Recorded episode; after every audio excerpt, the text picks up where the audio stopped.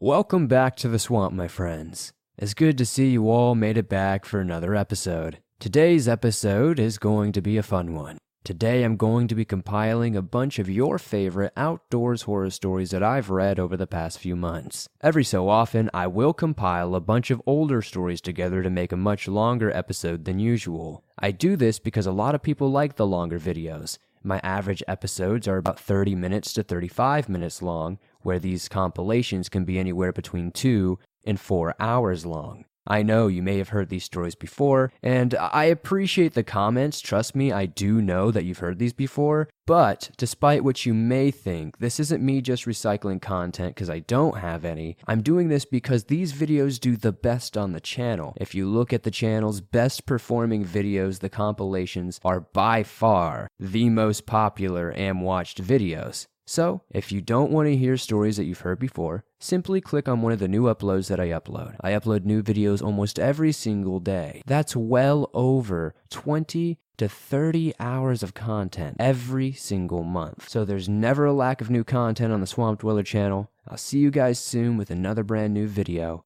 I hope you enjoy this nearly two hours of scary, outdoors horror stories that you guys voted in as the scariest ones shared on the Swamp Dweller channel in the past few months. And as always, if you have a story that you would like to share in a future video, be sure to submit it at swampdweller.net or the email you can find in the description down below. Now, let's get into these stories that'll creep you out tonight.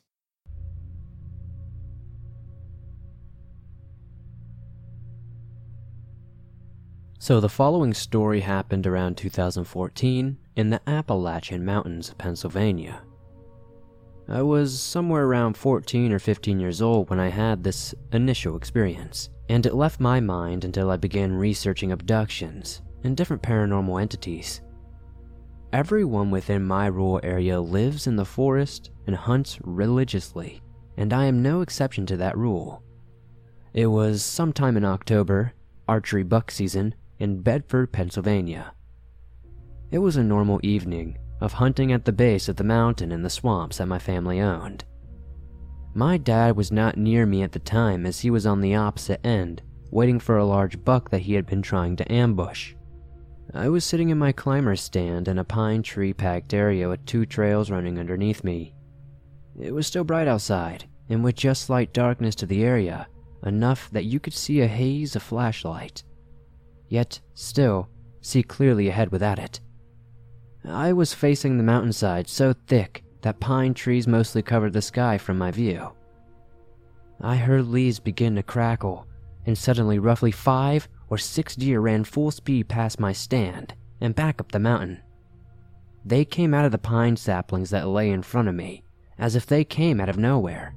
It was at that moment a massive LED looking light flashed and seemed to fill the sky above me. It was a bluish light and covered three to four treetops. As quickly as it flashed, it left, however, and when it left, everything turned dark. It was ridiculous to think that it turned dark that quickly, as I could not see the reflective side of my bow at that point. It was as if the sun just went out as soon as it went over the distant mountains on my back. I sat there dumbfounded, pondering what had happened for about 10 minutes before my dad came by on his side by side on the road. I left the stand that night weirded out by it, but I tried not to think much of it until the next day. I woke up with a cold sore in my left eye, which is not unusual for me, as it happened all the time due to sunlight or stress. I got dressed and went to school, but as the day went on, I began to get a bad headache. I made it to lunch when a lunch lady, who was a friend, looked at me bewildered. I had not noticed, but on the right side of my head, it was swollen severely. It was sticking out a good half inch. Almost, it seemed to be giving me a lopsided appearance. She told me to go to the nurse's office quickly. I went to the nurse's suite, and she promptly called my mom to take me to the doctor as she thought I may have contracted shingles from a teacher who had an outbreak that month. We went to the doctor, and he looked at me and sent me home after explaining it was probably a poison of some kind while I was up in that tree that got on me. I know my area, and there is not poison oak locally, and I do not get affected by poison ivy all that much. After I got home, I forgot about the situation and moved on. My head got better, and I did not give it much thought until this summer when I had my first sleep paralysis situation. After I had it, I began to investigate different paranormal things, and for the first time, I looked into abduction stories and Mothman sightings. Conjunctivitis and different after effects made me think back to my experience with the tree stand. The reasons I'm bringing this story up is because of the lost time that went by, the sudden flash, the deer appearing from nowhere without any prior sound, and the after effects of the experience, which happened the day after. I do not remember seeing anything or having nightmares directly after the incident, but it makes me wonder what I saw that night. If anybody listening to the show has any idea what this could have been, please let me know down in the comments. It'd be greatly appreciated.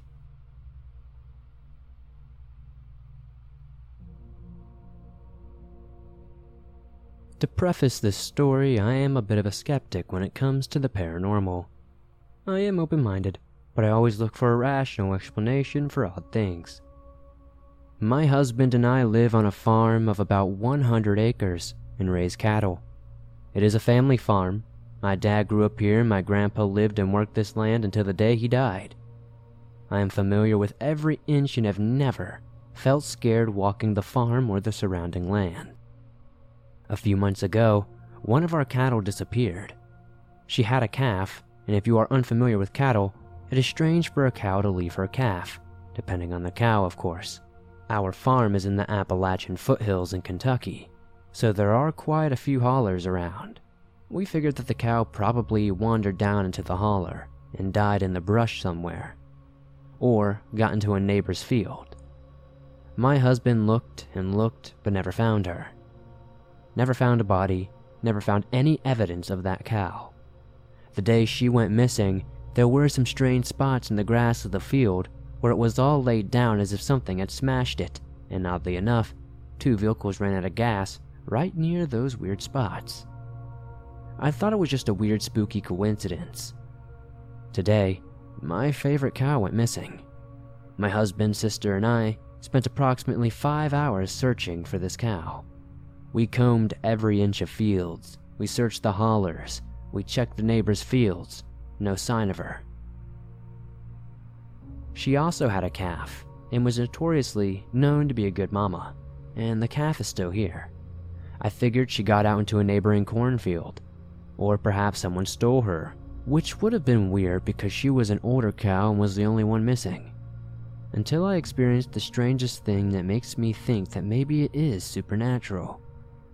My sister and I were out hunting we were looking for the missing cows, and we were also looking for dinner.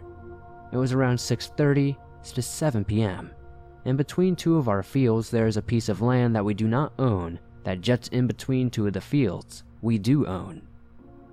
It is mostly a wooded area and is bordered with a barbed wire fence. I knew our cows sometimes crossed over, so I wanted to search in there. I've also seen some pretty big bucks in there before, so maybe we'd be getting ourselves some good deer meat. My sister and I, both in our late 20s, and growing up in woods all around, we always hunted, climbed waterfalls, dodged snakes, pulled ticks off ourselves. Nothing really scared us, and nothing really scares us now.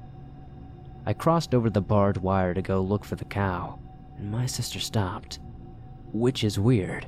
She is my younger sister, and always follows me no matter where we go.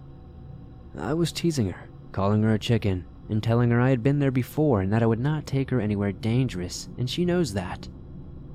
She kept stalling, and I finally got short with her and yelled at her to come on. She crossed the barbed wire, but kept stopping. Finally, she caught up to me, but as I walked further into the woods, I just got a bad feeling. The only way I can describe it is it's just ominous and dark.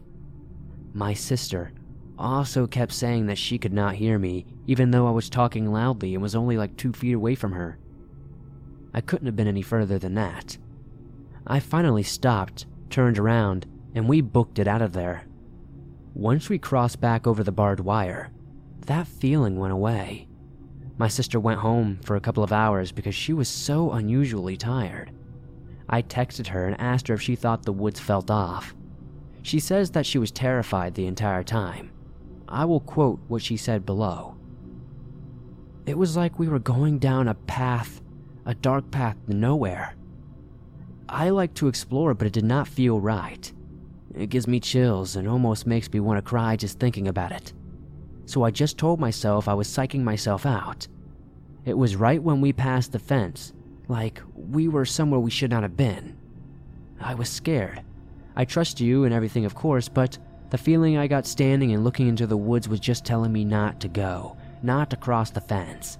The farther we went, the worse it got, like a shadow or something screaming at me, telling me to go back.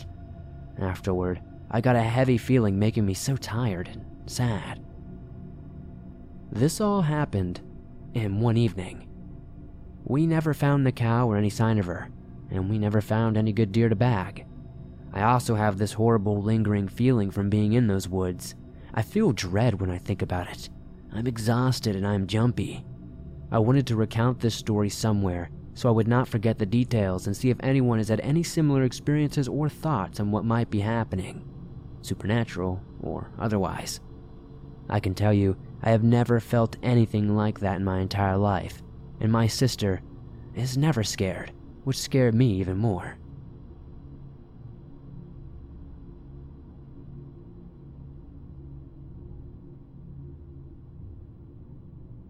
So, I'm not sure how creepy this is, but it was creepy for a Halloween day at sunset for me. I was walking my dog in Vermont on a Class 4 road. For those who don't know what that is, that is a road that a town does not maintain well. About a quarter of a mile from my house, as I do almost every day for the past three years, I walk this path. There is a noticeably short road that leads to the river, and right behind my neighbor's house, who also has a dog. Walking up the road, my dog pulled me into the woods about five steps. She was adamant about smelling whatever was over there. When I looked up, I saw the vilest thing I've ever seen aside from a horror movie. It was the warm, steaming entrails of what looked like was a large animal. We were still about 10 feet away, so I paused for a moment, honestly thinking it was a Halloween prank, but what I believed happened was that a hunter, or something, had gutted an animal and left the guts in the woods. I was shaken at the sight, as I am no hunter, and it was creepy and horrifying. We turned around and I had to pick up my small dog because she was interested in the smell. Although this is not a well maintained road, local people and tourists still use it. Three or four cars drove past me on our way down. I felt bad that my dog was not really getting her normal walk, so we went down this offshoot road down to the river, as we had done many times before. It was not even a three minute walk, and I want to stress this is a road that people use even though it leads to the river. As we approached the water, I can see the back of my neighbor's house at this point. I noticed that there was a gray Jeep parked across the river. I pulled my dog back towards the main road, but she was in attack mode because we never see people across the river. She did not want to come, so I coaxed her with some treats. Then the Jeep engine started. I started walking faster and picked up my dog. The Jeep began inching towards the river and eventually across it. I am running at this point up the hill. I was trying to call my sister using Siri on my phone because I was so scared. And I wanted someone to know what was happening. I got back up to the other road and started bolting towards the gated area because I did not think the Jeep would be able to follow me there. Before I could squeeze through the gate, the man yelled, Hey you, I need to talk to you. I was really scared, but I thought maybe if I was nice, he wouldn't kill me. He said, Hey, just to let you know, it's hunting season, and I almost shot you. I do know it's hunting season, which is why both me and my dog have bright reflective pink vests on. I have never seen a hunter there in the six years I have lived on this road. You can't be walking there during hunting season. We all need to do our part, he said shortly. I abandoned my instinct to be kind at this point. I'll do my part by wearing a vest if you do yours by not shooting at me. He did not like that. He shook his head in anger, and stepped on the gas peeling away. I am so sorry for all the detail, but I want to emphasize that hunters have never been allowed to hunt in these areas, especially so close to home. I have no idea what this guy was trying to do, but I do intend to contact our local game wardens and town clerk to confirm. But I'm pretty sure this guy was off his rocker and was looking for an excuse to cause a confrontation. Thanks for reading my somewhat creepy encounter. I'm sorry if it wasn't that creepy, but I know it might be a nice break from some of the more intense stories you share on the channel.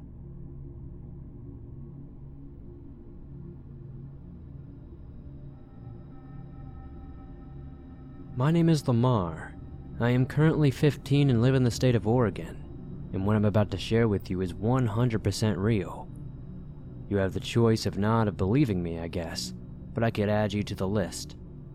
I'm sorry I'm getting off topic. My first encounter with what I believe to be the Wendigo happened when I was 13 years old. I was on a hunting trip with my grandfather, Wayne. He is a retired Army vet. The reason I'm telling you this will come into play later. We were out hunting rabbits and hares, because I thought the only way to become a man was to go out hunting. My mom forced me to do it anyway. She said I was too much of a shut in, sitting on my Xbox too much, and I ended up getting a lecture about how when she was my age she would be outside, yada yada yada. So as soon as my grandfather had brought it up, she jumped at the opportunity to get me out of the house. To be honest, it was quite fun except for the not showering for a week. We were winding down for our last night there, only being able to snag three rabbits, mainly because I'm such a bad shot. The sun was setting, so we decided to hit the hay in our all too big and expensive tent made for six, even though uh, I was only 5'10 at the time, and he's probably 5'11, but I guess he needed his space. It was around 2 a.m. I only remember this because I had snuck my phone out when my mom wasn't looking. When we started noticing strange noises, like something heavy stomping around our camp, we noticed a horrid smell, like rotted meat and dead skunk. We thought maybe it was the rabbit, but my grandfather told me there is no way that the rabbits would smell that bad. It took everything in our power not to start gagging, and for me, it takes a lot to make me gag. I am a teenage boy with two dogs, but the smell even made my eyes start to water. My grandfather also reminded me the rabbits were outside, so the thought had popped into my head that the noises could be a bear, perhaps. But my grandfather shut that down. He said, There is no way that is a bear. I almost soiled myself. What could be that big? I am no hunting expert, but I am pretty sure no other animal could be that big. My grandpa told me to stay while he checked it out. He looked outside of our tent's window, and then I saw his eyes bulge with what looked like fear. As if he could read my mind, he put his hand over my mouth to shush me. I had then gotten frustrated with him and moved his hand off my face and asked him what was going on. He then looked at me with fake calmness and said, Grandson, that is no bear. I got tired of hearing that and went to go see what he had seen. I lifted the flap of the tent window and I began to look out. I even laughed a bit as when I looked in the direction of where he was looking at, all I saw was a pair of antlers sticking out of the bushes. I even attempted to put it on Snapchat to show everyone how my grandpa is with jokes. But my phone dies, which makes me angry because I have nothing to keep me entertained for the car ride back to Portland, all the way from Eastern Oregon. I was cursing myself for not turning it off during the trip to conserve power. But while I'm doing that, the thing that I thought was some sort of buck or elk started to rise. Then, I got a good look at the face that was carrying those antlers. The first thing I saw was those cold, dead, hungry red eyes. Then, the whole face. Dear God, I wish I had not seen that thing. It had like a skull face, but it was like sort of like a canine.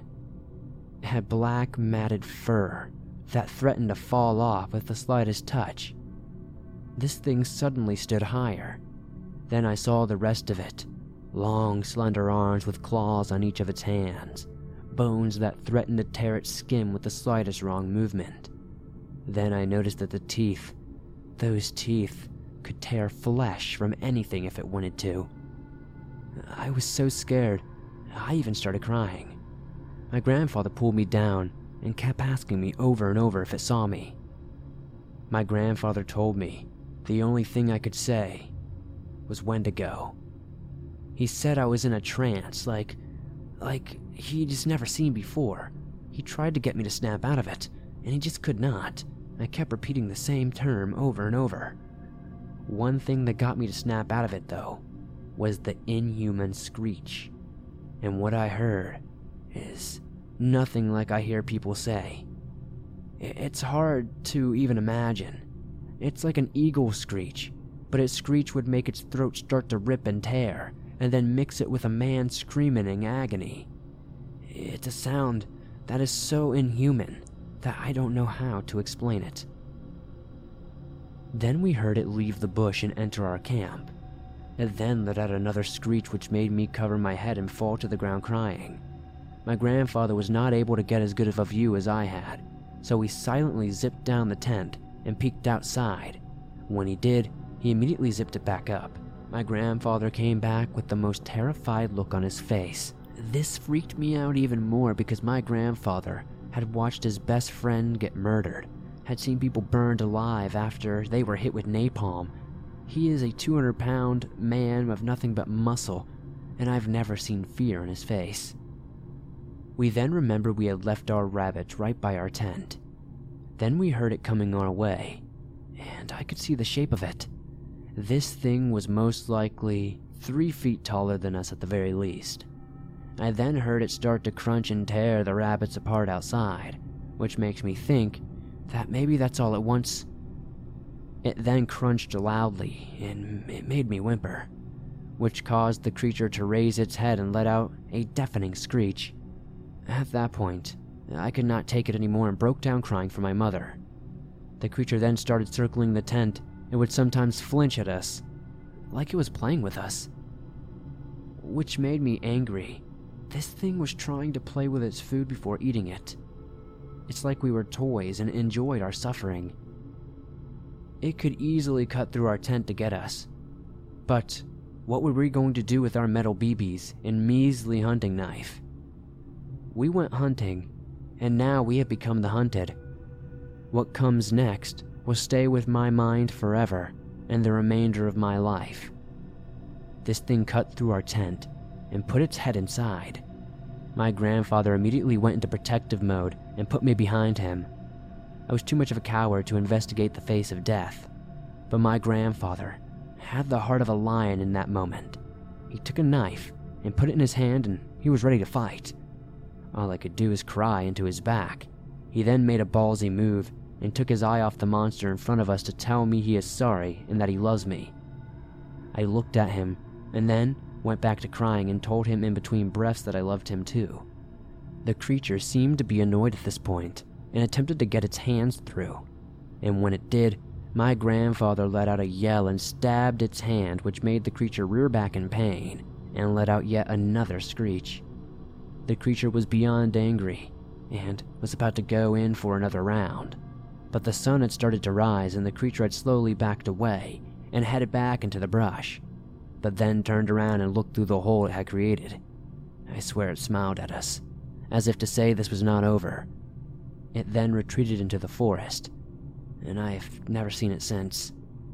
My grandfather had sprung into action, leaving over $1,000 of gear behind and pulled me all the way to our car.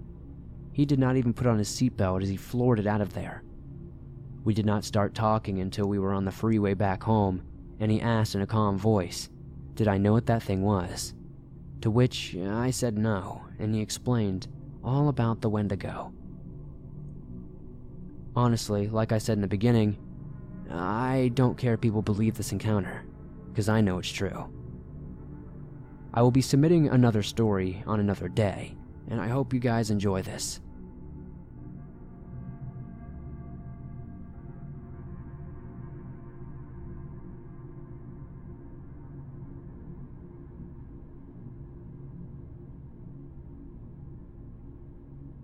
It was 2019, sometime in November if I remember correctly. I went hunting with my family on our massive farm that we own.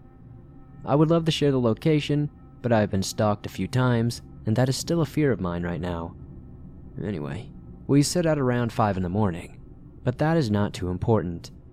Later that day, my cousin finally got one a medium sized buck, a four pointer. It was growing dark as we got the buck into the garage to prepare. Anyway, as we were skinning the deer, the forest grew eerily silent. The only sound was the light footsteps in the forest and a coyote howling in the distance. By the time we finished skinning the deer, it was pitch black. Just as we were about to leave the garage and go eat dinner, the door got stuck. My uncle was relatively mad and fought with it, and could not get the garage door all the way closed. But eventually, he gave up. So we go eat and then off to bed. I could not sleep. Something just kept me up that night. I had the best bed, warm temperatures, everything was perfect. But I could not sleep. My window was open, and I was hearing crunches outside. Now keep in mind this is about 1 in the morning. I tossed and turned, but nothing, nothing could help me fall asleep. Then, out of nowhere, the tapping and scratching started on my window screen. Was horrified. I grabbed my phone, shined the light over the screen, and what I saw will never leave my mind. It was the deer. The deer we had just skinned earlier. But I forgot to mention, this deer had a huge dent in its skull. We had no idea why. But, but on this impostor, the same dent was in the same place. I was slightly alarmed at the sight, and then I remembered the window is six feet off the ground. I froze in fear, and this thing let out a growl and stared at me. I tried to ignore it, but fear overwhelmed me, and I fainted. I woke up the next morning and ran to the garage. The skin was gone, and all that was left was a pool of blood. The deer was still hanging up fine, though. I ran over to my window. There were prints. But these prints were not deer prints. They look like footprints mixed with a deer hoof, and some kind of deep indentation that could have been a claw mark.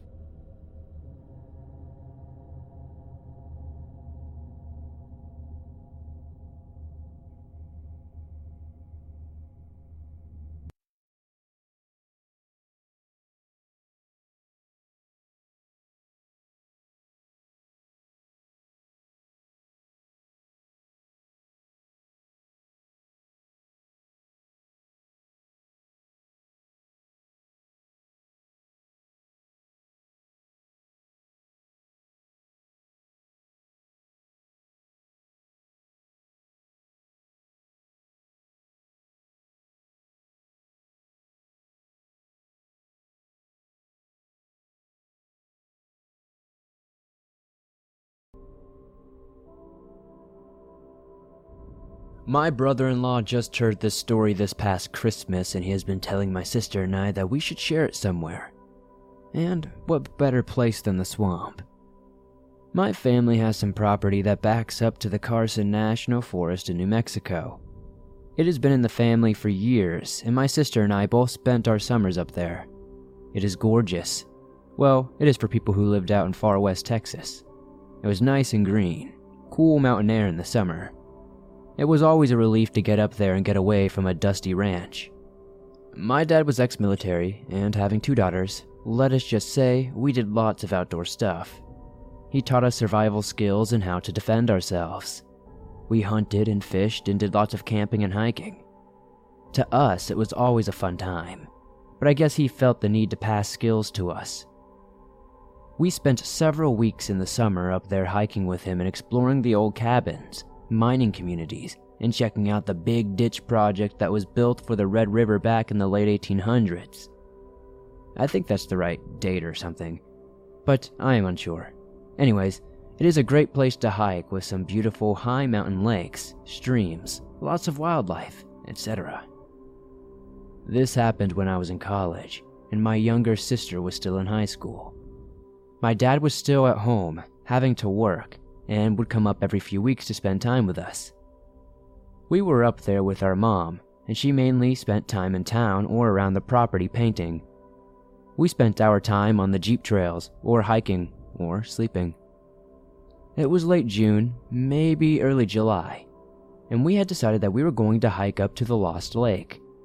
It is one of my favorite lakes up there, because if you look at it from a certain angle, it looks like a heart. We set off in the morning, and we were prepared. We both had a small pack, our water, some snacks, and we both had a small hammock we planned to set up once we got to the lake, so we can enjoy the area for a while. I will admit to being an outdoor type, and I swear, when it's quiet enough, you can even hear the trees talking. We also always carry a knife when we hiked. My dad always insisted we have something, just in case an accident happened, or we just needed it. The hike was going well. Since the summer cabin is far up the valley, we just set out on a foot to the trailhead. To get to Lost Lake, you take another trail that goes up to Middle Fork Lake. Then you break off that trail for Lost Lake. We run into a few other hikers, but they are going to Middle Fork Lake, and we were pleased because it would look like we would have the lake to ourselves. It is a good hike with some long switchbacks at the end, but totally worth it because the lake is just beautiful and an emerald green color. We finally arrived and saw that we did have the lake to ourselves. We hiked around the lake and decided to hike back a bit to find a good spot to set up our hammocks. We walked into the tree line, and the first thing my sister did was say, Do you smell that? And indeed I did. It was a dead animal for sure, with the strong scent of blood. We had both done lots of hunting, and we knew the smell pretty well and that is when I saw it. It was a deer carcass. But what was around it is what disgusted me. Placed around the deer carcass in a circle were its organs, entrails, etc. But it was not like it was being cleaned. It was like they were placed there in certain arrangements, with just piles of rocks in between everything, like small little statues almost. Now I know how some people get disgusting with their kills and I have had some guys try to gross me out, but I do not fall for crap like that. But this made me uneasy. It was just not being cleaned. It was like it was set up in a certain meaning. Or maybe it had a meaning all its own. I stepped back from this weird circle, and when my sister starts to say my name, but stops, because then we see the guy who had done this, and he looks like he climbed out from inside the deer because he is covered in blood and does not have much clothing on. At first, I thought he did not have anything on, but honestly, I did not try to check him out much. He was standing back away from his gruesome little circle, just standing close to a group of trees that were close together. He was maybe 20 feet or so from us. I think he was maybe trying to hide? Not for sure, but my dad had always taught us that if we ever found ourselves in a situation where we did not feel we were in control, to do everything in our power to take control of the situation. Do something that is going to take the other person by surprise. Do not do something they would expect you to do. So, this was raging through my brain, and I could also tell my sister was about to freak the heck out. So I stepped up and yelled, Hey, fairly good kill you got there. Did you use a bow? The guy just stood there, his eyes all crazy wide like he was stoked out of his brain on planet Pluto or something. So, I'm thinking, great. We ran into a guy getting his hunt on, and he had lost it, and now he's getting blood crazy with his deer. He was staring me down, and I was staring right back, and my sister was getting ready to run. I still don't know what came over me, but I then put my hand on my knife that I kept on my waist just to show him that I was not completely helpless. I do not know why I did it, but something told me to let him know I was not going to back down or be afraid. I kept eye contact with him, and I would guess he was maybe in his early 30s, but I am bad at guessing people's ages. He was pretty dirty though. You could tell that even with all the blood he had everywhere, he had not showered in quite some time. I start to back off and my sister had moved behind me, so I spoke again and said, So, I hope you have a great hunting day. Again, the crazy guy didn't say a thing, just stood there like a statue or something. Or like he thought I couldn't see him if he didn't move or make any sound. We moved back to the lakeside again and booked it around the lake. My sister stayed up front, and she was shaking bad. I was mainly angry at first because if he wanted to get all crazy in the woods with this deer, then he should have gone further back up into the forest. We get back to the trailhead and stop to get our bearing and looked at each other. I was scanning the forest line to make sure we were not being followed, and my sister was just in shock. We started down the trail pretty fast, and I was hoping I could keep my sister together until we could at least reach the Middle Fork Lake Trail.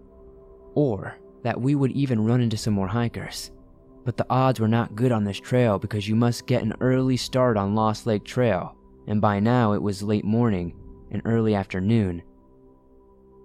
We were making good time and had not discussed what we saw, just started hiking back down. I started to get that feeling when you just know you're not alone. I kept checking, but I did not see a single thing, or even hear anything at first. My sister refused to look back and just kept going, but I felt like I had to keep checking to make sure that idiot was not following us. That is when the first stuff came flying at us. It was like small pebbles, but it really made me angry because it was obvious somebody was throwing them at us, and it could have only been him. My sister was almost running at this point, but I am a mouthy smart aleck, I blame the Texas upbringing. And darn it, this was my forest. I had grown up here, and these were my lakes, my trails, and I was not about to let some crazy dude ruin it for me. I started yelling back that he needed to go back to his deer and leave us alone. At this point, my sister is telling me to shut up and just come on. And I am thinking, no way. This guy is just trying to scare us. The pebbles stopped, and then we started hearing barking and growling noises. My sister said, Now he's growling at us? And I just told her to get on down the trail and ignore it. He was behind us pretty much the whole way, growling and making these barking noises occasionally. But I never caught a glimpse of him. Once we got close enough to where the trail joined with the Middle Fork Trail, he seemed to back off. I never caught sight of him from behind us, but I could hear him, and I just knew he was there. We started down the rest of the trail, my sister refused to stop or look behind her, so I kept checking every so often. I did not see anything or hear anything. We started to discuss what had happened, and she felt like he was a very sinister and not good guy. She had felt like we had been in a very dangerous situation, and I felt like he was just getting kicks out of scaring two girls. I mean, he had to have heard us coming around the lake. We weren't being quiet. It was the opposite because there are black bears up there and we would always be pretty loud while hiking. Hoping to scare off any bear in the area, really, so we wouldn't come up on one. To this day, she still thinks he was sinister, and I still think he was just trying to scare two girls and was getting his kicks out of it. We told our parents, and my dad did not like what he heard at all. He did teach us some more up close defense skills after that day, and forbid us from ever hiking alone or just the two of us again. We did not hike up that trail for several years. Honestly, it freaked my sister out, and I just did not like remembering a time that I was scared in the forest.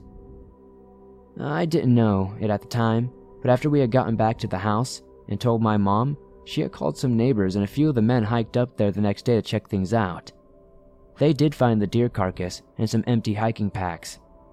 They also found a rustic campsite further back in the woods that had been cleared out as well. They found some empty hiking packs as well that day hikers use. It's not that creepy, I guess, but pretty strange nonetheless.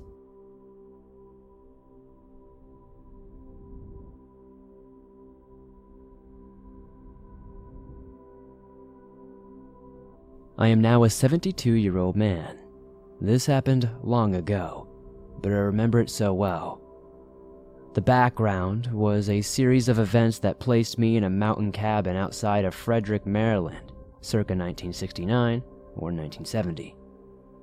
Just say my life at the time was in disarray.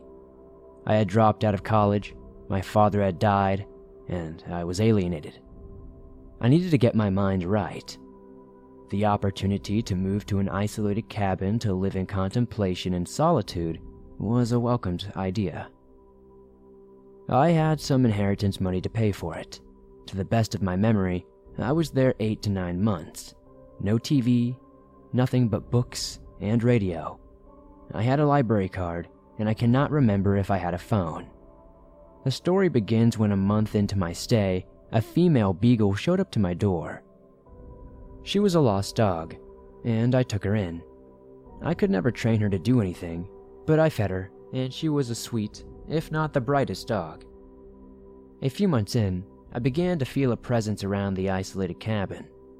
It was hard to describe, but I felt like someone was watching. On many occasions, I thought someone might even be looking into my cabin window, watching us. The next phase was the shadow or the sense of following. I knew the folks a half mile down the lane, woods all around, and would sometimes visit them at night. Someone, something, was waiting for me and followed closely in the woods beside me in the darkness. Anytime I would hike, you could hear it, easily, footsteps in the woods, and it picked up its pace as I did. This not only happened to me, but my younger brother who visited, and to friends. It spooked them, big time. At night, it was out there, around the cabin. Here's the funny thing I was never afraid. I never felt threatened, if you will. Not at all, well, at least early on anyway. There was no feeling of malevolence. I spent a good bit of time wandering the vast areas of woodlands around me. There was a state park just up the hill, and the Frederick Municipal Forest went on for mile after mile. The whole of western Maryland was much more country than it is now. None of the development had set in yet, so hiking was endless. In our hikes, the dog and I, we came across evidence of campsites, recent ones in the woods, traces of fires, old, abandoned buildings that had corners that gave shelter and looked like something was sleeping in it. Garbage, food, drinks, paper, what have you, we found it perhaps hunters, but much of it did not have the organized feeling you would get from experienced hunters. The last month of my stay there was when things intensified. Maybe he sensed I was preparing to leave. In the mornings, I would find small dead animals at the bottom of the front steps. The cabin had a small front porch, screened with a light door, and four wooden steps to the ground. A spotlight would illuminate the long front yard, with woods close by either side. Dead animals began to appear at the bottom of the steps many mornings. I remember small birds, then a squirrel, a rabbit, even a weasel one day. Like they were offerings in a sense. I had to grab them up before the dog ate them. This went on almost daily for several weeks. One night, extremely late, I was awoken by a strange sound. I lay in bed and heard something from the porch. I hopped up and hit the lights, and I saw that hound dog, who never learned to sit or stay, standing at the front door, in a perfect point position. She was shaking in fear. She never barked. I heard the door slam and footsteps down the steps. I hit the spotlight but saw nothing. I went out. He had been on the porch, my front door, maybe trying to enter. After that, I stayed in at night more and more. The animal offerings got bigger and bigger, larger birds, a possum, a woodchuck. It was not funny. The two final quote unquote gifts were legs from either horses or cows. Big and bloody. One was skinned. Holy crap. The second to last day, the dog left me. I could hear her in the woods howling on a trail following a scent. I looked for her everywhere I could, but I couldn't find her. In the following weeks, I came and searched, but to no avail. She left as she came. I moved back to the Maryland suburbs of DC. I got an apartment with a friend, I got a job, and moved on with my life. One day, not long after I picked up the Washington Post, there was an article about recent encounters with the Sykesville monster. It described a tall, Yeti like creature, fur covered on two legs, that would pick out a family or a person and give them quote unquote attention. I was not the only one. The attention described in the article was exactly what happened to me. It was following you at night, looking inside the house, giving you gifts, so to speak, and so on. I was shocked. If I had turned on the spotlight and seen a Bigfoot or a Yeti, I might still be running to this day. But I think I know who it was. Sykesville, Maryland was the location of the Springfield Hospital Center, a large state psychiatric hospital It was 20 miles or so east of Frederick. Back then, many folks knew how to live in the woods. They grew up that way, country folks. I think the monster was an escaped patient, or just a free schizophrenic who lived outside. This is like all the homeless you see in cities now, probably off his meds, but somehow functional and lonely. He would pick people or families to, quote unquote, adopt. The camps in the woods would have been him. Nothing to do, he would make mischief. I think he liked me, but sensed I was leaving.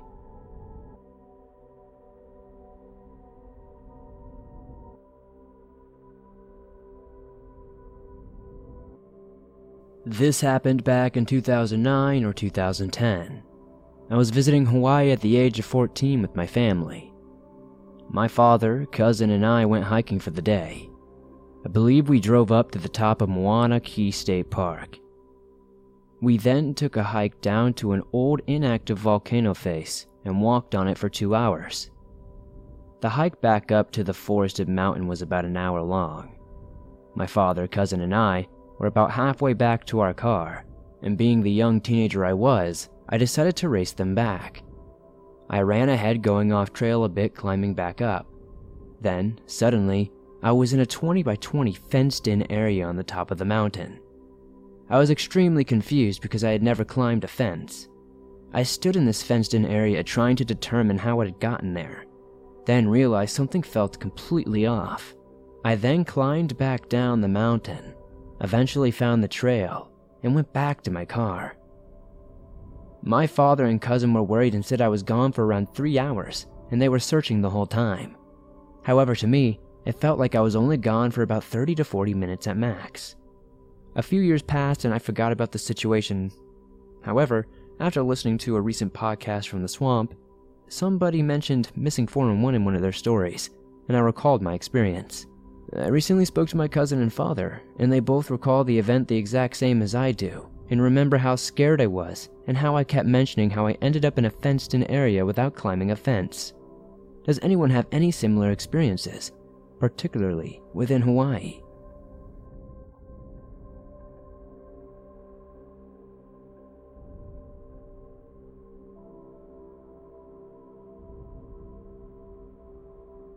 Before I tell my story, some of you might not find it scary or funny as people I have told laughed.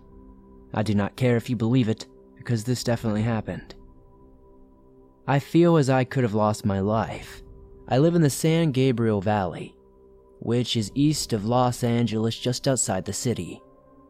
I asked my friend, A, to go hiking with me. We planned to go hiking to South Mount Hawkins. The hike was a little long, maybe around 12 miles. I was up to the challenge and picked up an early start to get an early start. However, we got lost and ended up in the parking lot of what I believe was the Azusa River Wilderness. I parked and said, F it, we're lost. I was a little upset, and my friend and I began to look over the trail map that they have on display to see if we could find the correct trail. It was about 7 a.m., and it was already very foggy.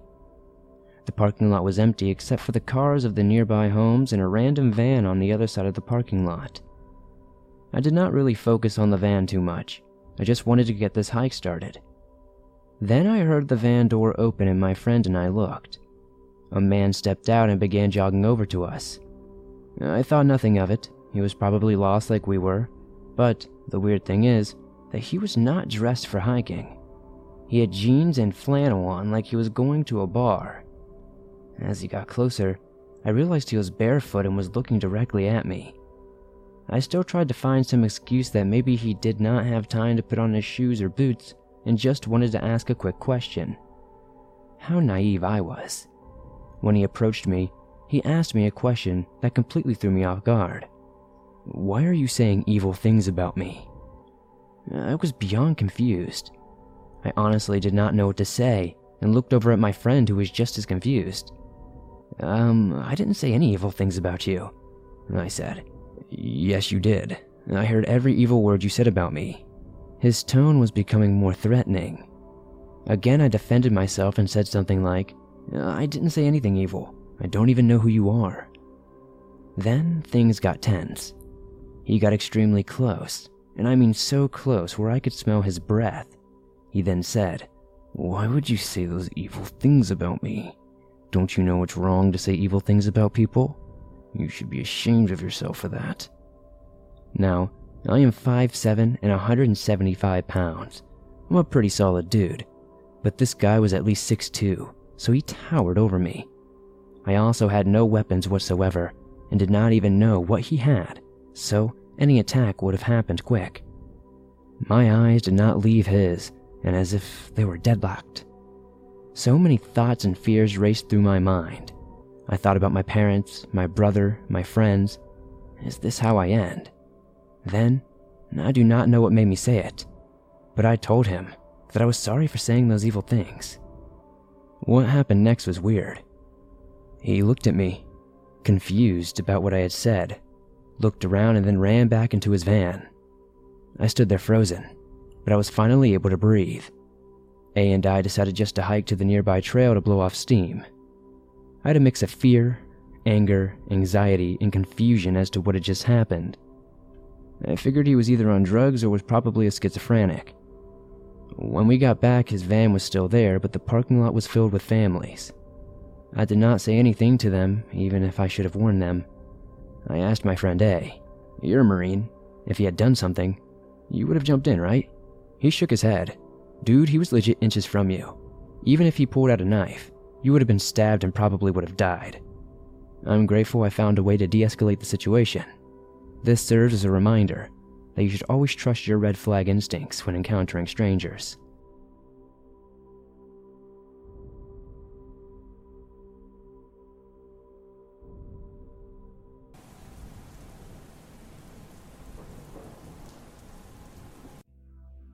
Before we jump into today's video, I just wanted to welcome a new sponsor to the show. Welcome, IPVanish.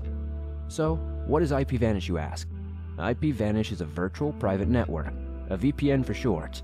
A VPN is a super important tool that helps you safely browse the internet. You can use a VPN on your computers, tablets, phones, and even things like your Fire Stick when you're streaming media. When you use a VPN, all your data is encrypted. What you're reading, what you're searching, what you're watching, whatever it is you're doing. IP IPVanish is just 349 a month.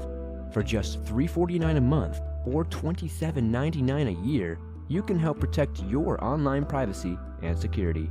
You get an anonymous IP address. This means your IP address can't be tracked by anyone on the web. You can circumvent any online censorship. IPVanish has more than 1,500 servers in 70 plus locations. You can get protection when using public Wi Fi. Remember, with IPVanish, all your data is encrypted, so no one can snoop on what you're doing no matter where you're at. Go to ipvanish.com slash swamped and claim your 65% savings. They have plans starting at just 349 a month and $27.99 a year. This is the time to sign up. With our discount and their current promotional offerings, you can get a VPN for 65% off their usual offering. IPVanish is the best of the best, even rated 4.7 out of 5 stars on Trustpilot. And that's with more than 6,000 reviews. Show these guys some love. Remember, it's ipvanish.com slash swamped to get the deal and to start protecting yourself online.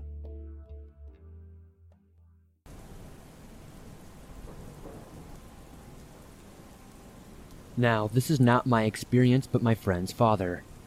He told us around this camp trip his son invited us on. He told us the story of him and his siblings living in the rural forest area of an undeveloped New York state. He told us around where he lived there was a dark forest grown of pine needles. Forest for miles, undiscovered, planted by millions of Americans who lost their jobs during the Great Depression. He and his siblings lived in surrounding areas, and every evening, after his mother had left for work, they ventured into the surrounding peaceful areas of the woods, and they would often venture around the open woods that allowed more natural sunlight to shine in. However, during these expeditions, around a specific pine tree within the woods, the children would often get very sleepy, almost like a sound of a natural lullaby that would put them to sleep for who knows how long within the woods. He told us that he and his siblings would go out there and explore. His older sibling would watch them during their expeditions. They would also fall asleep with them every single time. But here's where the story gets weird. This was like a nest of some sort, made of pine needles and other soft materials from the forest. He told us that they would not go any further than those pine trees, because every time they would fall asleep. He said something felt like it did not enjoy intruders coming into its territory, and so they stayed along the wooden tree land, but explored every acre they had except for that area. He informed us how these lullaby instances would feel as if they were floating in a boat being jostled around and being carried in someone or something's arms. Remember, he is one of four siblings. The oldest was 16 at the time. It would not be able to carry all of them. It would be insane. He recalled that one morning had come. They were in their clothing sleeping against a huge tree on their property and saw their mom pulling up in the morning. She was coming home from work. He and his siblings awoke to see that they were very confused and had no idea how they got out there. When they were often deep in the woods, miles from home, they would recall being awoken randomly and never knowing that they fell asleep. He recalled once being awoken by himself, feeling a presence, that there was some sort of monster that was six to nine feet tall, with womanly proportions of the chest. He said it felt like this thing had a nurturing presence. It was able to carry them all by itself, often bringing them back to their house, gently putting them down, and letting them sleep before wandering back into the woods. He believes that this was a mother Sasquatch that lived in the nearby forest of New York. There are many mountainous and forest regions in that area. He thinks maybe she could have lost her young and saw them in the forest and decided to care for them and keep them safe from harm. I know the story was a bit confusing, but thank you for sharing it.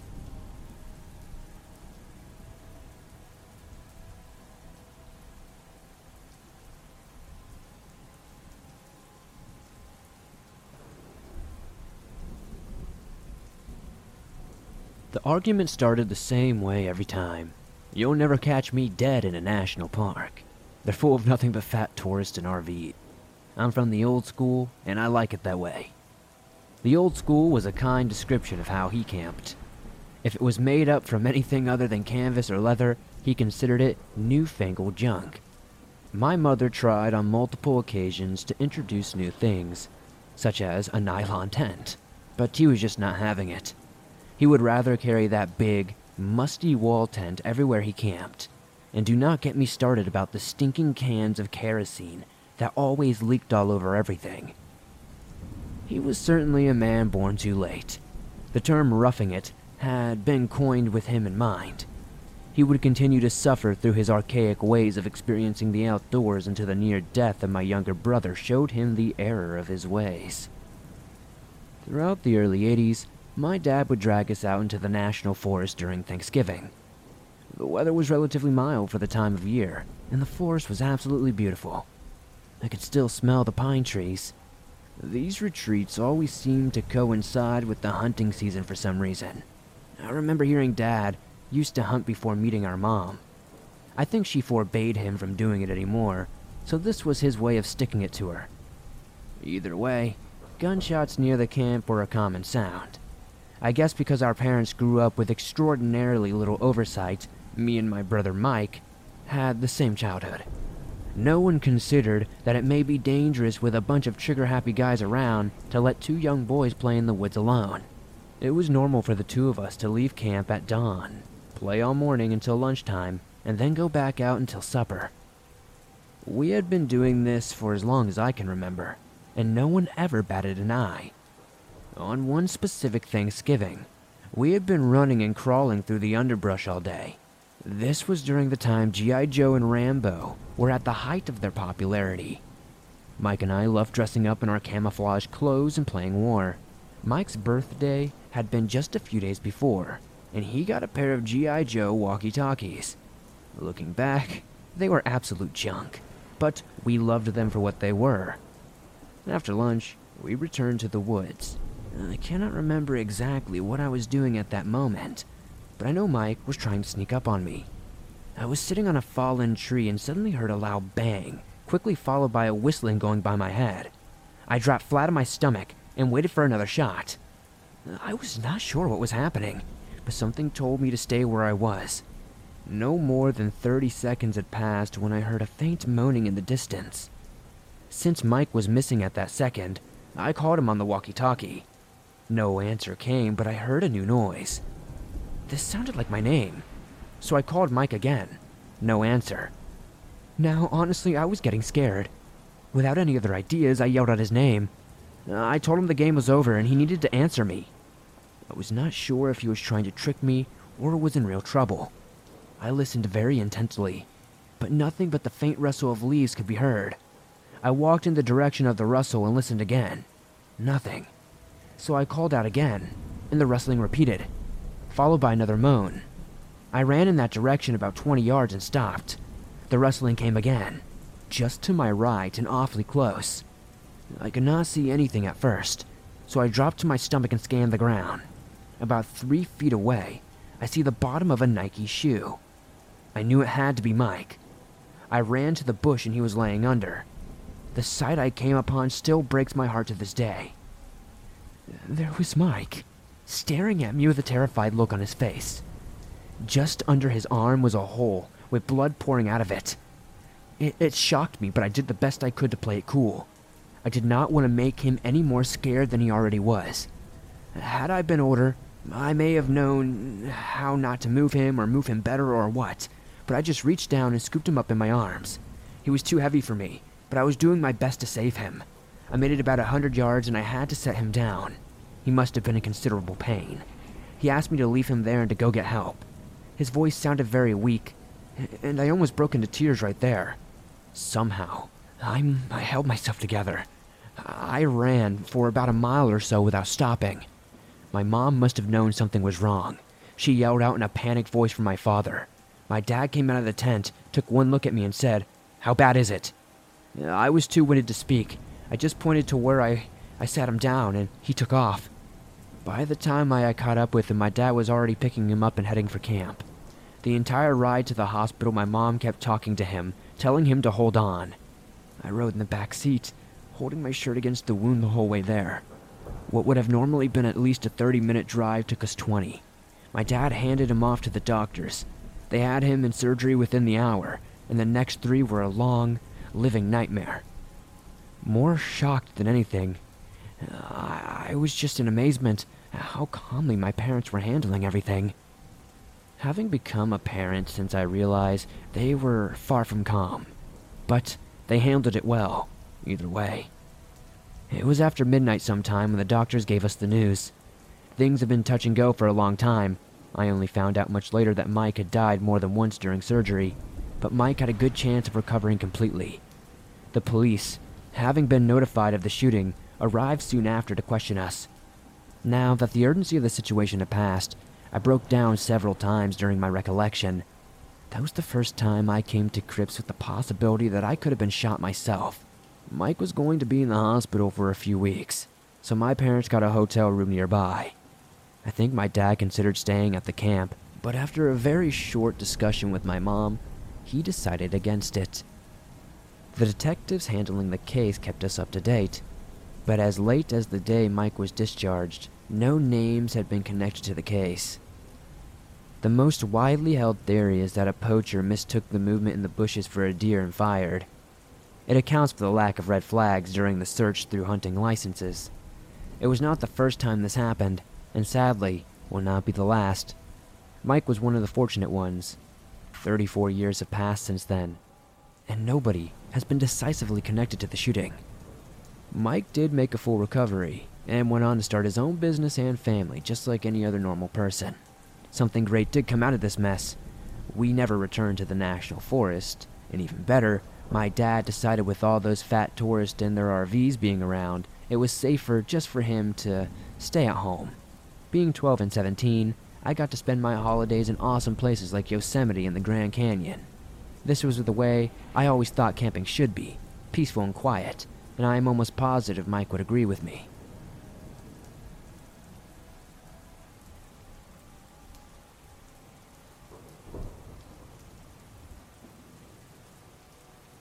Way back when I was in my mid 20s, in the late 1980s, I used to be a hardcore camper and hiker. but given that my home state of Rhode Island is like the size of a postage stamp, relatively speaking anyway, I exhausted a lot of the more local campgrounds quickly and began to look for something a little wilder. I'd heard a lot of great things about the Appalachian Trail, how hiking was a badge of honor for a lot of people who shared my passion for the outdoors. My uncle, on my dad's side, had hiked the whole thing over the course of a summer back in the 50s. He had never shut up about it. Whenever he would see me, he would just talk about it and bring it up, and the subject of hiking came up all the time. He made it sound magical, like there was true wilderness out there, just waiting to be explored. And so, I made up my mind to mimic the journey my uncle took over one summer. I could not get the time off work to walk the whole trail, but if I timed it right, I could walk the southern portion of the trail from Harper's Ferry to Asheville, North Carolina, in just a couple of weeks, fulfilling a hiking dream I had for what seemed like an age. Then, in the summer of 1989, I traveled down to Harper's Ferry by bus and by train with all my hiking and camping gear on my back. After picking up a few final supplies for my journey south, I hiked up onto the Appalachian Trail and kicked off the journey of a lifetime. The first few days were tough, but I got used to the level of strain quickly, and I'm telling you, I've never been as hungry or tired as I was on those first few nights up in the Appalachia.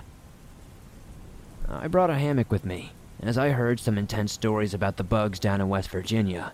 Nasty little beasties with names like the assassin bug, which basically has a big spike for a mouth, or cow killer ants, whose stings are so painful that they are said to have killed an actual cow once or twice. That had to be pure rumor, but it was intimidating nonetheless. So, every night after the day's hike, I would take it out of my pack, unroll it, and tie it up between two trees before getting some shut eye. It did not make for the comfiest night's sleep I ever had, but I was not complaining, especially if it kept the black widows off me.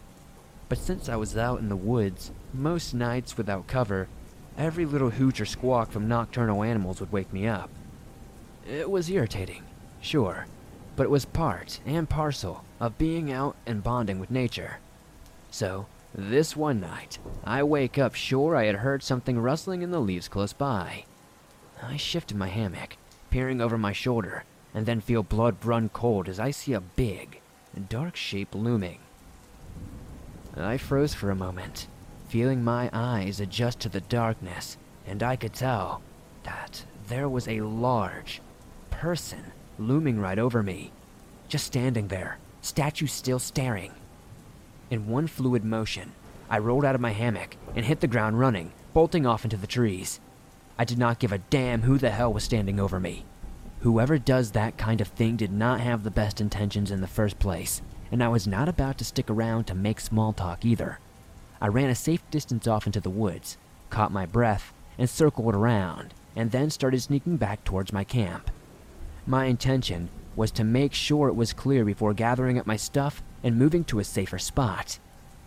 I took it slowly, scanning the darkness for any sign of the shadowy figure, eventually finding my way back to my camp to discover it was completely deserted, with all of my gear apparently untouched.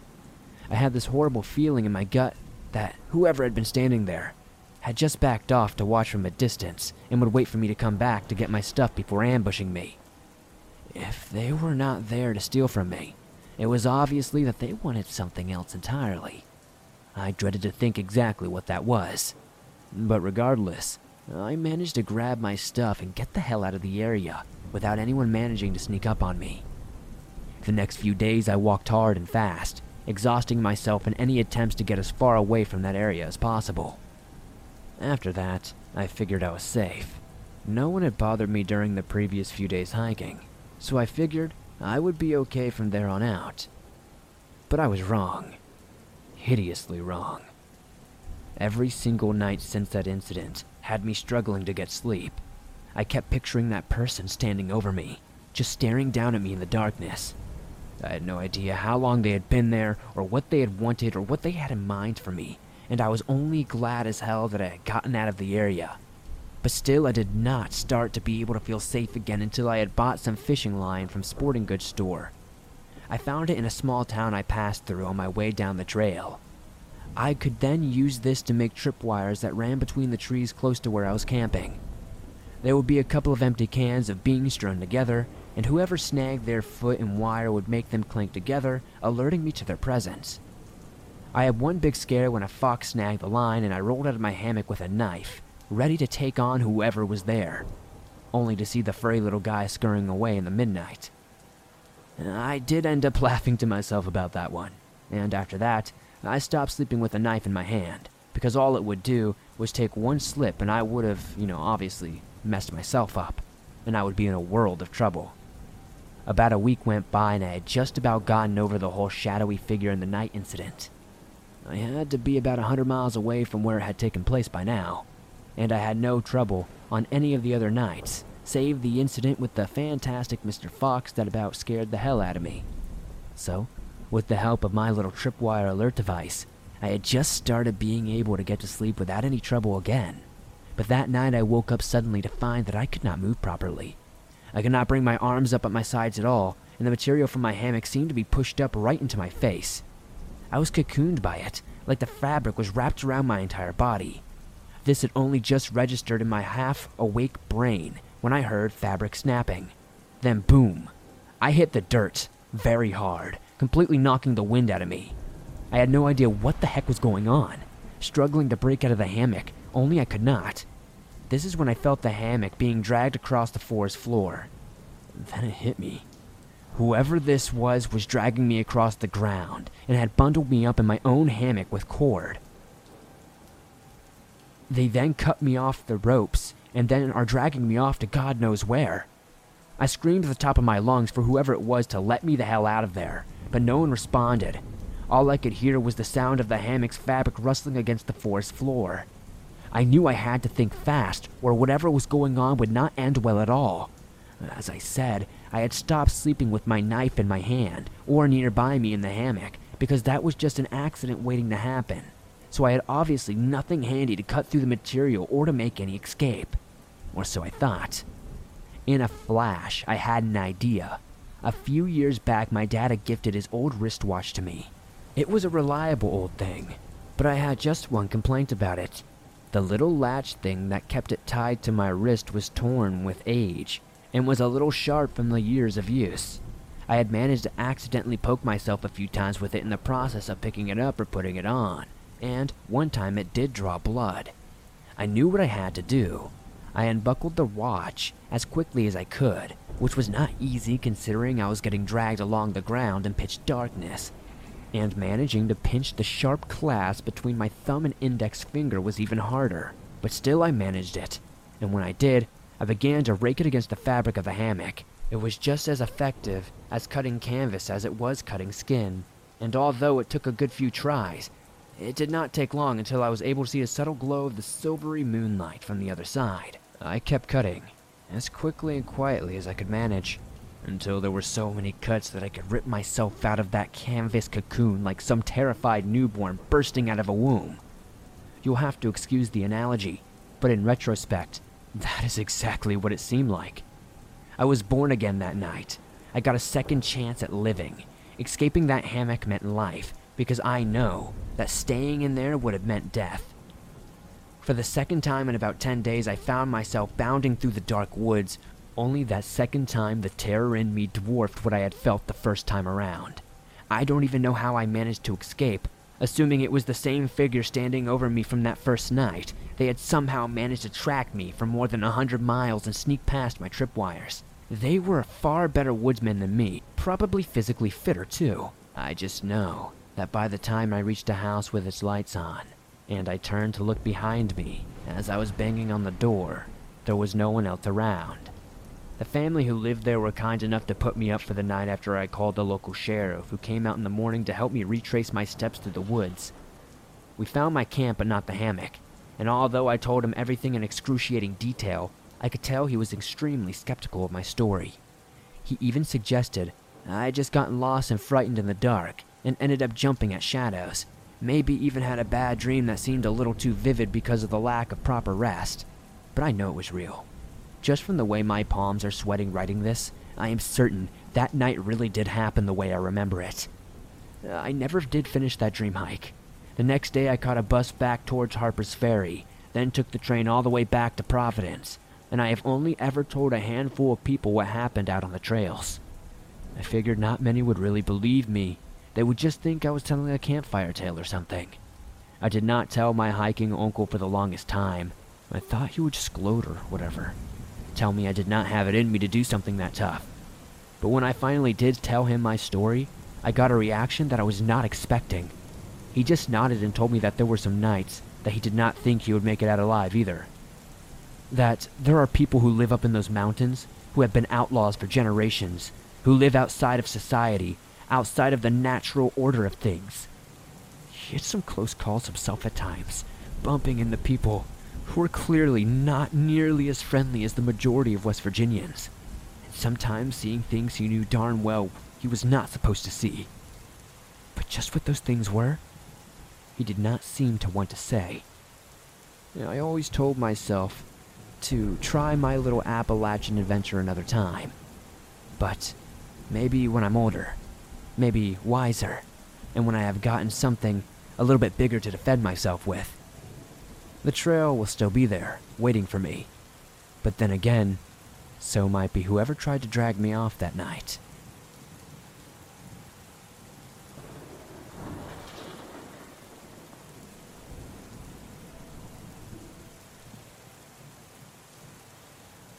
This is the story of my first and subsequently my last camping experience. I was 16 at the time, and my family, my mother, sister, and brother, had made plans to go camping with our aunt, uncle, and two cousins over the weekend. This was my family's first real camping trip, while my cousin's aunt and uncle had gone camping dozens of times. Our first afternoon and evening of camping went quite well. I surprisingly had a lot of fun. It was later that night, maybe around 10:30 or so. My cousins, my sister, and myself were settling into our tent. We were lying in our makeshift bed when we heard footsteps circling around our tent. Slightly alarmed by this, we sat up and noticed that whoever was outside circling our tent was holding what we assumed to be a stick and tracing the tent as they circled it. At one point, my sister sticks her hand out and feels a leg through the tent's fabric. We knew it was not our mom, as she has a trach, and her breathing is very deep and distinct. It was not our brother, because he was only five at the time, and we heard grown adult footsteps. They were much too heavy to be a child's. Our cousins informed us that it was probably their dad who always likes to play pranks, especially at night. We decided to look out the small window, if you would like to call it that. It gave us a view that looked towards the road located by our campsite. On the road with my uncle and aunt walking back from the restrooms. My cousins, sister, and I started to connect the dots. Whoever was outside, circling our tents, was not a member of our family. It was a stranger, and all that separated us from that individual was a thin layer of fabric. As our uncle and aunt approached our campsite, we called them over to our tent and told them what happened. Everything stopped after a while, we talked with our aunt and uncle for a bit. We assumed that the individual ran away when our aunt and uncle approached the campsite. My cousins, sister, and I were still understandably freaked out about what had happened. But we were so tired that we were able to fall asleep eventually. The rest of the trip went seemingly well, and I enjoyed the rest of it as much as I possibly could. The worst part of it all was that nobody believed us. In fact, our aunt, uncle, and mother made fun of us and told us that we were just being paranoid, as my cousin, sister, and I love everything creepy from conspiracy theories to urban legends. It still bothers me all the time because I never found out who that individual was or what their intentions were. I also think about what could have happened if our aunt and uncle did not come when they did. It is not like we would be able to defend ourselves as we were just four teenage girls at the time. Ever since then, I have been turned off from camping, and I do not see myself going again in the future.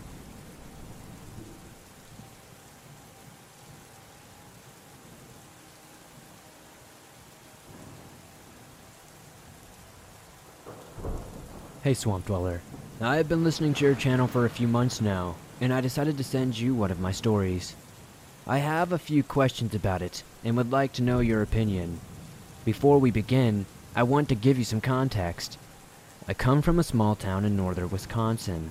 I am not going to say the town, because I would prefer not to be doxxed, but the whole town is split in half near the descendants of German and Irish settlers that came here in the 1850s and 60s. The whole town is immensely proud of our roots, especially my family.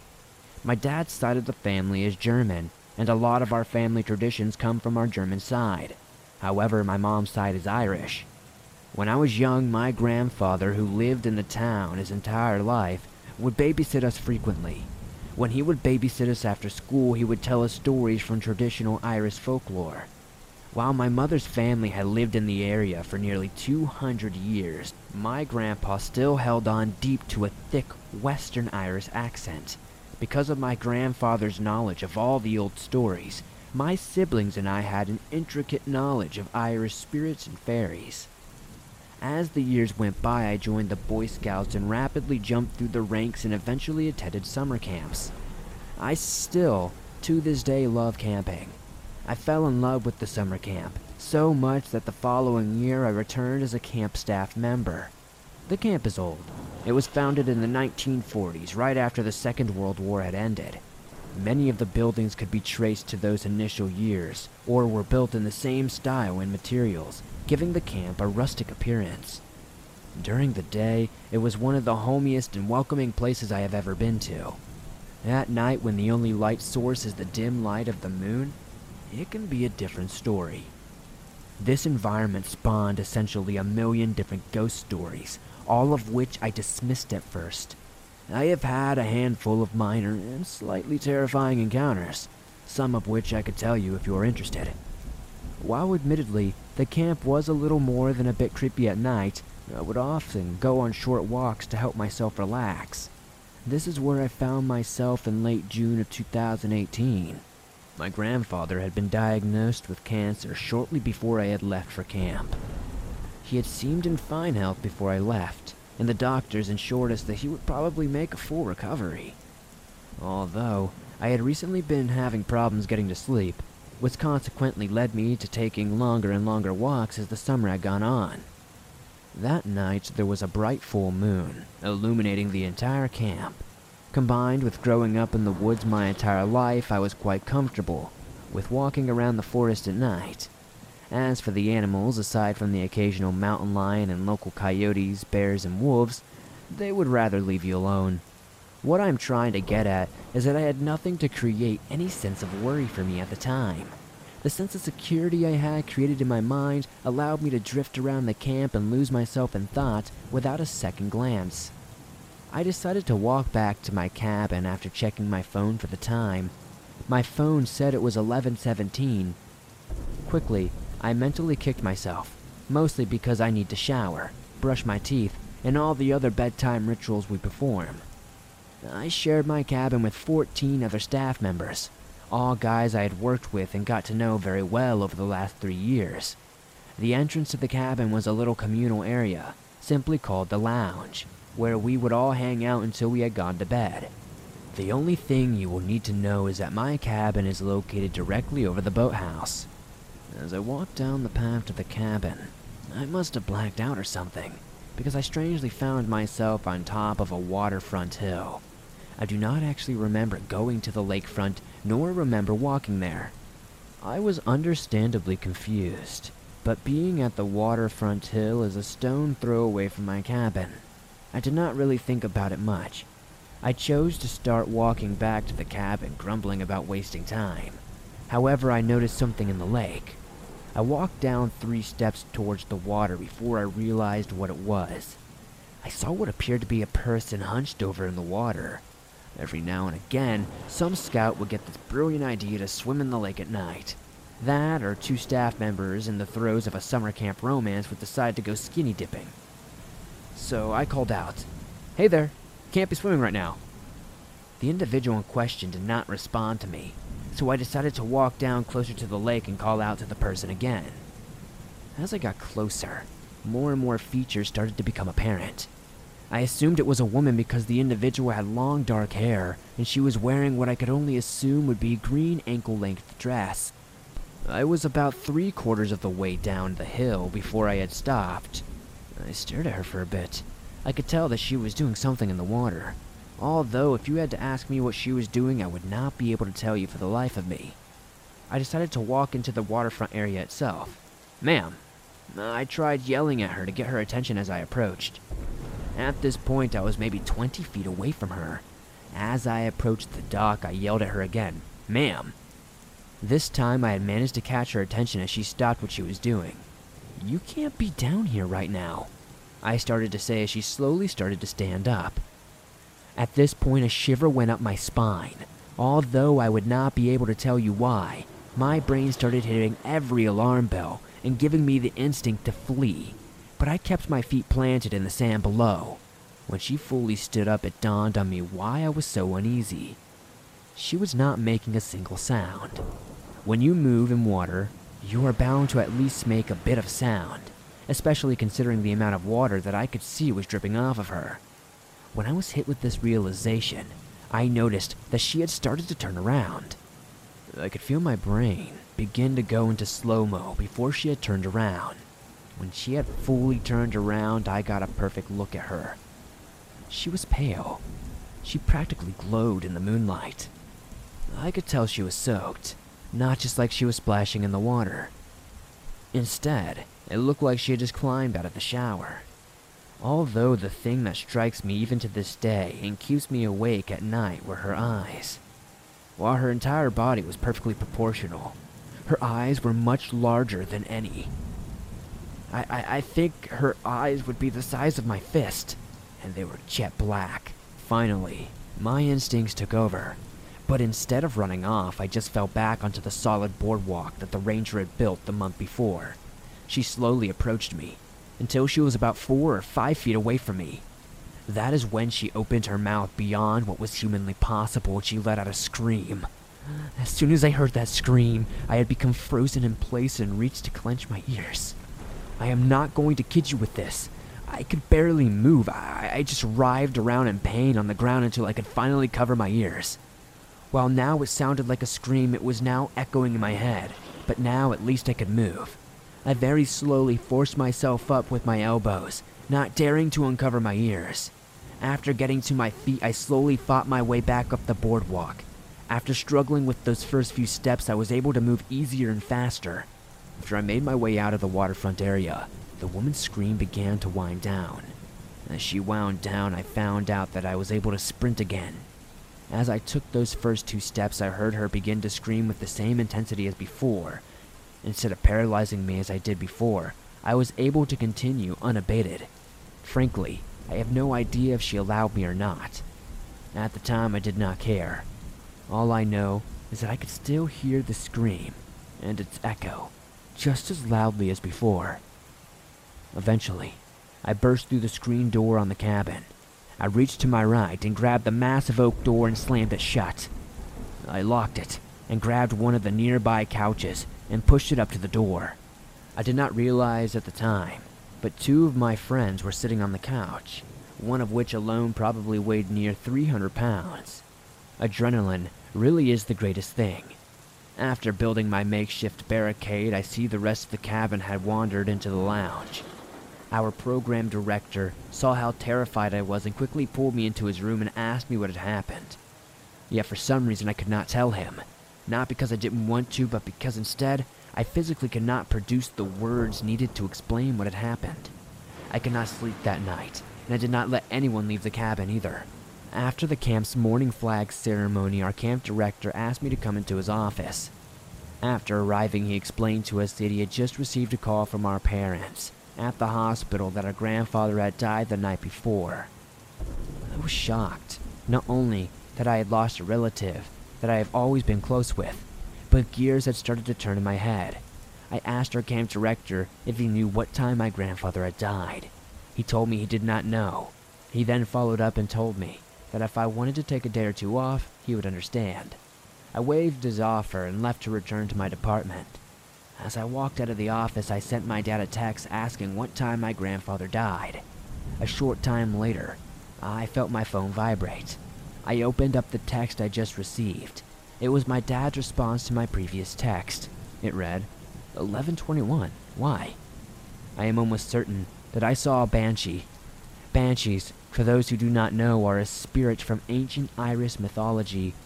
It is usually a sign of bad things to come or a death or something like that.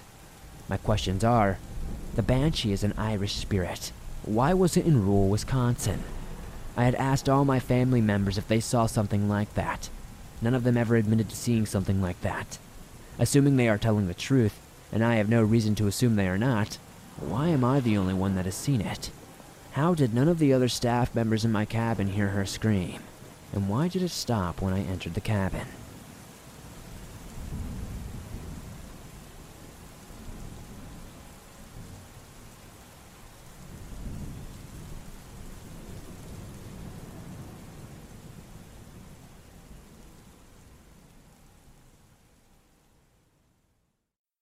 Thanks for listening to these creepy and allegedly true outdoors horror stories sent in by viewers just like you. As always, if you have a story that you would like to share in a future video, be sure to submit it at swampdweller.net or the email you can find in the description down below. I'd love to share your story with everyone here in the swamp, It's stories like yours that truly help keep this show going. If you enjoyed these stories, please be sure to hit that like button as it helps me out a ton. The more likes this video gets, the more YouTube promotes it in the algorithm.